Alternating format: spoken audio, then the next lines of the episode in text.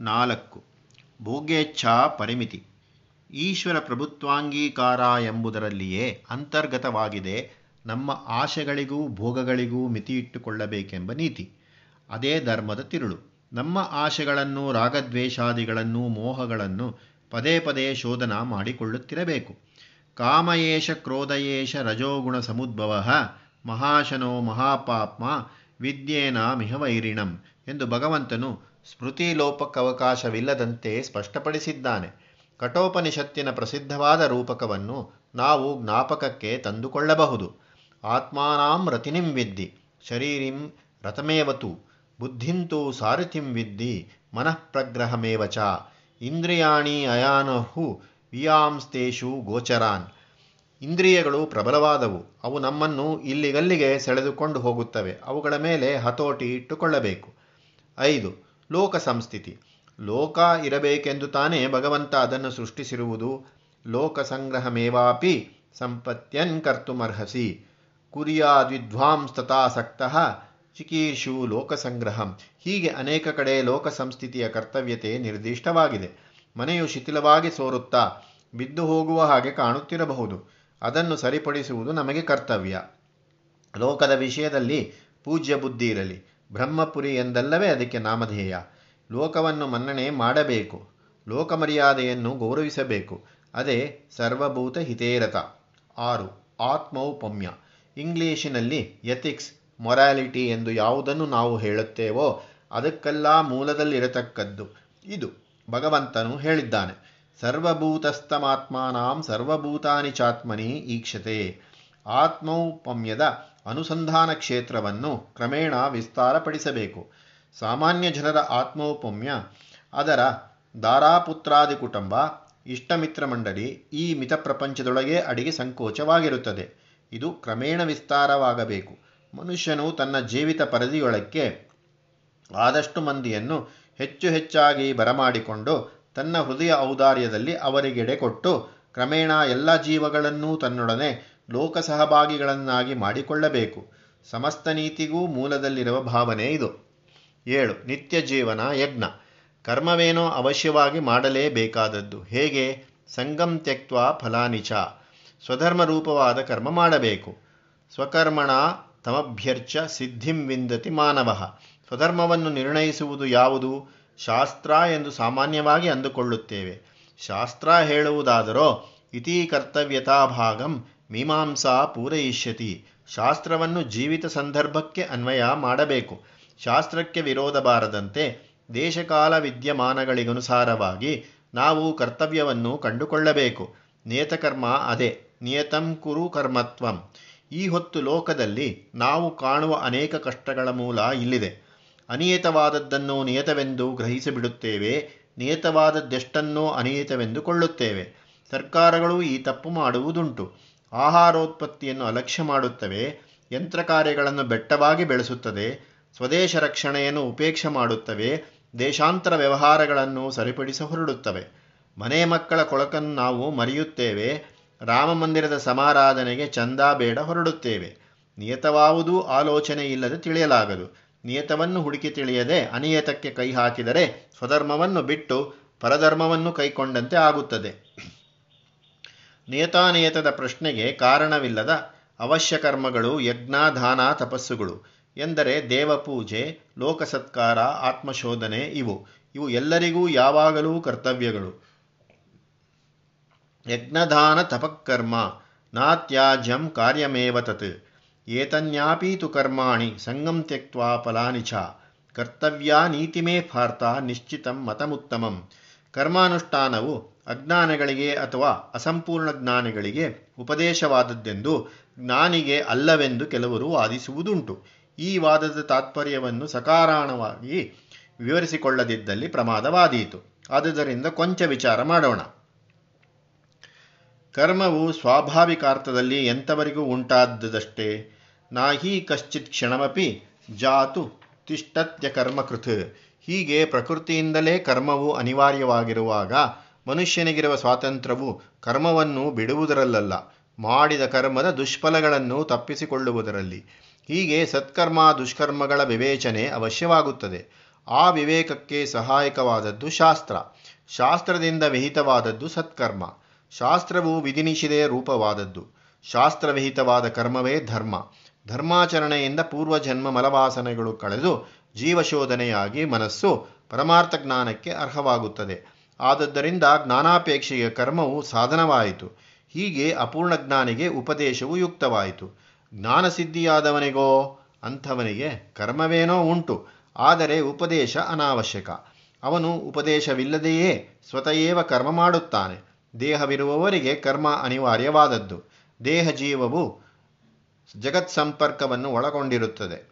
ಅದು ಪರಮಜ್ಞಾನಿಗೂ ತಪ್ಪಿದ್ದಲ್ಲ. ಹಾಗಾದ ಮೇಲೆ ಅವನ ಜ್ಞಾನದ ವಿಶೇಷವೇನು? ಅದೇನೆಂದರೆ ಜ್ಞಾನಿಯ ಕರ್ಮ ಅವನ ವಿಷಯದಲ್ಲಿ ಫಲ ಪರಿಣಾಮಿಯಾಗದು ಸತ್ಕರ್ಮವು ಶಾಸ್ತ್ರದ ವಿಧಿನಿಷೇಧಗಳಿಂದ ಆದದ್ದು ಎಂದಲ್ಲವೇ ಹೇಳಿದ್ದು. ವಿಧಿನಿಷೇಧಗಳು ಬೇಕಾದದ್ದು ಯಾರಿಗೆ? ಯಾರಲ್ಲಿ ಸ್ವಾರ್ಥ ಹಂತ ವಾಸನೆಗಳು ಉಳಿದುಕೊಂಡಿವೆಯೋ ಅವನಿಗೆ. ಪರಿಪೂರ್ಣ ಜ್ಞಾನಿಯಲ್ಲಿ ಸ್ವಾರ್ಥಾಹಂತೆಗಳು ಲವವೇಶವೂ ಇರಲಾರವು. ಏಕೆಂದರೆ ಅವನ ದೃಷ್ಟಿಯಲ್ಲಿ ಆತ್ಮೇತರವಾದದ್ದು ಯಾವುದೂ ಇಲ್ಲ. ದ್ವಿತೀಯಾದ್ವೈ ಭಯಂ ಭವತಿ. ಎಂದು ಶ್ರುತಿ ಹೇಳಿದ ಹಾಗೆ ದ್ವಿತೀಯಾದ್ವೈ ಪಾಪಂ ಭವತಿ ಎಂದು ಹೇಳಬಹುದು. ಏಕೆಂದರೆ ಪಾಪಕ್ಕೆ ಮೂಲ ಕಾರಣ ಭಯ. ಮತ್ತೊಬ್ಬನಿದ್ದರೆ ಅವನಿಂದ ತನಗೆ ಹಾನಿಯಾದೀತಲ್ಲ ಎಂಬ ಭಯ. ಆ ಭಯದಿಂದ ಅವನ ಮೇಲೆ ರೋಷ. ಎರಡನೆಯವನೊಬ್ಬನಿದ್ದರೆ ಅವನ ಕಾರಣದಿಂದ ಪಾಪ ಸಂಭವ. ಇರತಕ್ಕದ್ದಲ್ಲ ಒಂದೇ, ಬ್ರಹ್ಮವೇ. ತದಿತರವಾದದ್ದು ಯಾವೊಂದೂ ವಾಸ್ತವವಾಗಿ ಇಲ್ಲ. ಆತ್ಮದಿಂದ ಬೇರೆಯಾದ ಜಗತ್ತೆಂಬುದರ ಬೇರೆತನವು ತೋರಿಕೆಯೇ ಹೊರತು ವಾಸ್ತವಲ್ಲ. ಹೀಗೆ ಯಾರು ನಂಬಿದ್ದಾನೋ ಅವನಲ್ಲಿ ಅಹಂಕಾರ ಮಮಕಾರಗಳಿಗೆ ಎಡೆಯೇ ಇರದು. ಅವನಿಂದ ಪಾಪ ಯಾರ ವಿಷಯದಲ್ಲಾದೀತು?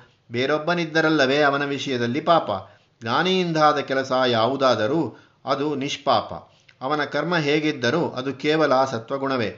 ಹೀಗೆ ಸತ್ವೈಕ ಮಾತ್ರನಾಗಿರುವವನಿಗೆ ವಿಧಿ ನಿಷೇಧಗಳೇಕೆ ಕಸ್ತೂರಿಯನ್ನೇನು ಮಾಡಿದರೂ ಅದು ಪರಿಮಳವೇ, ಕೆಟ್ಟನಾಥವಾಗದು. ನಾರದರು ಏತಕ್ಕಾಗಿ ಬಾಯಿ ತೆರೆದರೂ ಅದು ಗಾನವೇ. ಅವರು ಶಾಪವಿಡುವುದಾದರೂ ಅದು ಶ್ರಾವ್ಯವೇ ಅವರ ಕಂಠದಿಂದ ಅಪಸ್ವರ ಹೊರಡದು. ಶಾಸ್ತ್ರವೆಂಬುದು ಗುರುವೆಂಬುದು, ಶಿಷ್ಯ ಸಂಪ್ರದಾಯವೆಂಬುದು ಬಹಿಷ್ಪ್ರಮಾಣಗಳು.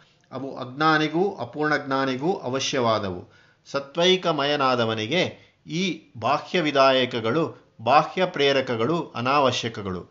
ಅವನು ಅಂತಃಪ್ರಮಾಣದಿಂದಲೇ ಸ್ವಯಮಾಗಿಯೇ ಯುಕ್ತಾಯುಕ್ತಗಳನ್ನು ನಿಶ್ಚಯಿಸಿಕೊಳ್ಳಬಲ್ಲವನು. ವಿಧಿ ನಿರ್ಬಂಧಗಳಿಲ್ಲದೆಯೇ ಅವನು ಸತ್ಕರ್ಮ ಮಾಡುವವನು. ಯಾವ ಸತ್ಕರ್ಮವನ್ನು ಸಾಮಾನ್ಯ ಜನ ಶಾಸ್ತ್ರ ಸಂಪ್ರದಾಯಾದಿ ಬಾಹ್ಯೋಪದೇಶಗಳಿಂದ ಮಾಡುವುದಾಗುತ್ತದೋ ಅದು ಧರ್ಮ. ಬಾಹ್ಯಾಪೇಕ್ಷೆ ಇಲ್ಲದೆಯೇ ನಡೆಯುವ ಸತ್ಕರ್ಮವು ಅಧಿಧರ್ಮ. ಜ್ಞಾನಾಪೇಕ್ಷೆಗೆ ಸತ್ಕರ್ಮವು ಸಾಧನ. ಜ್ಞಾನಸಿದ್ಧನಿಗೆ ಸತ್ಕರ್ಮವು ನೈಜ ಲಕ್ಷಣ. ಜ್ಞಾನಾರ್ಥಿಯು ಸತ್ಕರ್ಮವು ಪ್ರಯತ್ನಪೂರ್ವಕವಾದದ್ದು. ಜ್ಞಾನಿಯ ಸತ್ಕರ್ಮವು ಅಪ್ರಯತ್ನವಾದ ಸ್ವಭಾವ ವಿಕಾಸ. ಧರ್ಮವು ಸಾಧನ, ಅಧಿಧರ್ಮವು ಸಿದ್ಧಿ. ಹೀಗೆ ಜ್ಞಾನಿಗೆ ಕರ್ಮವು ನಿರ್ಬಂಧವಲ್ಲವೆಂದವಾಯಿತೇ ಹೊರತು ಅದು ನಿಷಿದ್ಧವೆಂದಾಗಲಿಲ್ಲ. ಯಾವ ಸತ್ಕರ್ಮವನ್ನು ಸಾಧಕನು ಆಶೆಯಿಂದಲೂ ಭಯದಿಂದಲೂ ಪ್ರಯತ್ನಪಟ್ಟು ಮಾಡುತ್ತಾನೋ, ಅದೇ ಸತ್ಕರ್ಮವು ತತ್ವಜ್ಞಾನಿಯಿಂದ ನೈಜಲೀಲೆಯಾಗಿ ಮೂಗಿನ ಉಚ್ಛ್ವಾಸ ನಿಶ್ವಾಸಗಳಂತೆ ನಿರಾಯಾಸವಾಗಿ ನಡೆಯುತ್ತದೆ. ಸಾಧಕನ ಸತ್ಕರ್ಮದಿಂದ ಅವನಿಗೆ ಫಲವುಂಟು. ಸಿದ್ಧನ ಸತ್ಕರ್ಮದಿಂದ ಲೋಕಕ್ಕೆ ಫಲವುಂಟು. ಅವನಿಗೆ ಆಗಬೇಕಾದ ಫಲ ಯಾವುದೂ ಇಲ್ಲ. ಅವನೇ ಜೀವನ್ಮುಕ್ತ.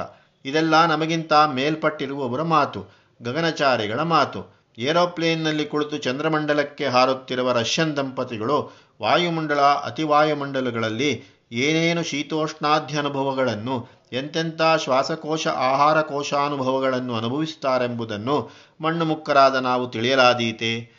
ಜ್ಞಾನಸಿದ್ಧರ ಅಂತಸ್ತು ಗಗನ ಸಂಚಾರಿಯಾದರಂಥದ್ದು ಸಾಮಾನ್ಯರಾದ ನಮಗೆ ಶ್ರೀಮದಾನಂದ ತೀರ್ಥರ ಉಪದೇಶವು ಅನುಷ್ಠೇಯವಾಗಿದೆ. ಕುರು ಭುಂಕ್ಷಚ ಕರ್ಮ ನಿಜಂ ನಿಯತಂ ಹರಿಪಾದವಿನ ನಮ್ರೋದಿಯ ಸತತಂ ಹರಿರೇವ ಪರೋ ಹರಿರೇವ ಗುರುರ್ ಹರಿರೇವ ಜಗತ್ಪಿತೃ ಮಾತೃಗತಿ ಜಗತ್ ಭಗವದ್ಗೀತೆಯ ಸಾರವನ್ನಬಹುದು ಈ ಶ್ಲೋಕವನ್ನು. ಹೀಗೆ ಮಾಡಿದ ಕರ್ಮವು ಯಜ್ಞವಾಗುತ್ತದೆ. ಎಂಟು ತತ್ವಧ್ಯಾನ ಮನಸ್ಸಿಗೆ ಬಹಳ ಅವಶ್ಯವಾದ ಸಂಸ್ಕಾರ ಇದು. ಕೇವಲ ಸ್ವಂತ ಸಂಸ್ಕಾರಕ್ಕಾಗಿ ಮಾಡಬೇಕಾದಿದ್ದು, ದಾನಾದಿಗಳಿಂದ ಇತರರಿಗೆ ಯತ್ಕಿಂಚಿತ್ತು ಪ್ರಯೋಜನವಾಗುತ್ತದೆ. ಕೇವಲ ಸ್ವಾರ್ಥಕ್ಕಾಗಿ ಮಾಡಬೇಕಾದದ್ದು ತತ್ವಧ್ಯಾನ ದಿವಸಕ್ಕೆ ಕೆಲವು ಗಳಿಗೆಗಳದಷ್ಟಾದರೂ ಪ್ರಶಾಂತವಾದ ಕಡೆ ಕುಳಿತು ಭಗವದ್ವಿಷಯವನ್ನು ಕುರಿತು ಚಿಂತನೆ ಮಾಡಬೇಕು. ಕೇವಲ ಗ್ರಂಥವ್ಯಾಸಂಗದಿಂದ ಜ್ಞಾನ ಸಿದ್ಧಿಸದು. ಯೋಗಿ ಯುಂಜೀತ ಸತತಂ ಆತ್ಮಾನಾಂ ರಹಸಿ ಸ್ಥಿತಃ ಆತ್ಮ ಸಂಸ್ಥಂ ಮನೆ ಕೃತ್ವ ನಾ ಕಿಂಚಿದಪಿ ಚಿಂತೆಯೇತ್ ಒಂಬತ್ತು ಶರಣಾಗತಿ. ಇದು ಬಹಳ ಕಷ್ಟವಾದದ್ದು. ಶರಣಾಗತಿಯ ತಾತ್ಪರ್ಯವೂ, ಸನ್ಯಾಸದ ತಾತ್ಪರ್ಯವೂ ಒಂದೇ.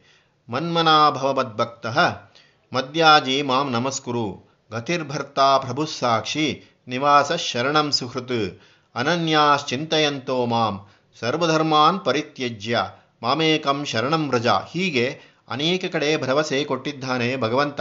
ನನ್ನನ್ನು ನಂಬಿದರೆ ನಿನಗೆ ಯಾವ ಬಾಧೆಯೂ ಇರುವುದಿಲ್ಲ. ನಿನ್ನ ಸ್ನೇಹಿತನಾಗಿ ಹೇಳುತ್ತೇನಯ್ಯ? ನಂಬು ಇದನ್ನು. ಈ ಮೇಲಣ ಗೀತೆಯ ಅಭಯವಾಕ್ಯವು ಶ್ರೀಮದ್ ರಾಮಾಯಣದಲ್ಲಿ ಶ್ರೀರಾಮಚಂದ್ರಮೂರ್ತಿ ಆಡಿದ ಭರವಸೆಯ ಮಾತನ್ನು ಜ್ಞಾಪಕಕ್ಕೆ ತರುವುದಾಗಿದೆ. ಸಕೃದೇವ ಪ್ರಪನ್ನಾಯ ತವಾಸ್ಮಿತೇ ಯಾಚತೆ ಅಭಯಂ ಸರ್ವಭೂತೇಭ್ಯೋ ದದಾಮೇ ತದ್ವತ್ರಂ ಮಮ. ನಿನ್ನೊಬ್ಬನನ್ನೇ ನಾನು ನಂಬಿಕೊಂಡಿದ್ದೇನೆ, ನನ್ನನ್ನು ನಾನು ನಂಬಿಕೊಂಡಿಲ್ಲ, ಇದು ಶರಣಾಗತಿ. ಭಗವಂತನನ್ನು ನಂಬುತ್ತೇನೆನ್ನುವ ವೇಳೆಯಲ್ಲಿ ಇತರರನ್ನು ನಂಬಿಕೊಂಡಿಲ್ಲವೆಂದನೋ ಹೇಳಿಯೇವು. ನಮ್ಮನ್ನು ನಾವು ನಂಬಿಲ್ಲ ಎನ್ನುವುದು ಸ್ವಲ್ಪ ಕಷ್ಟ.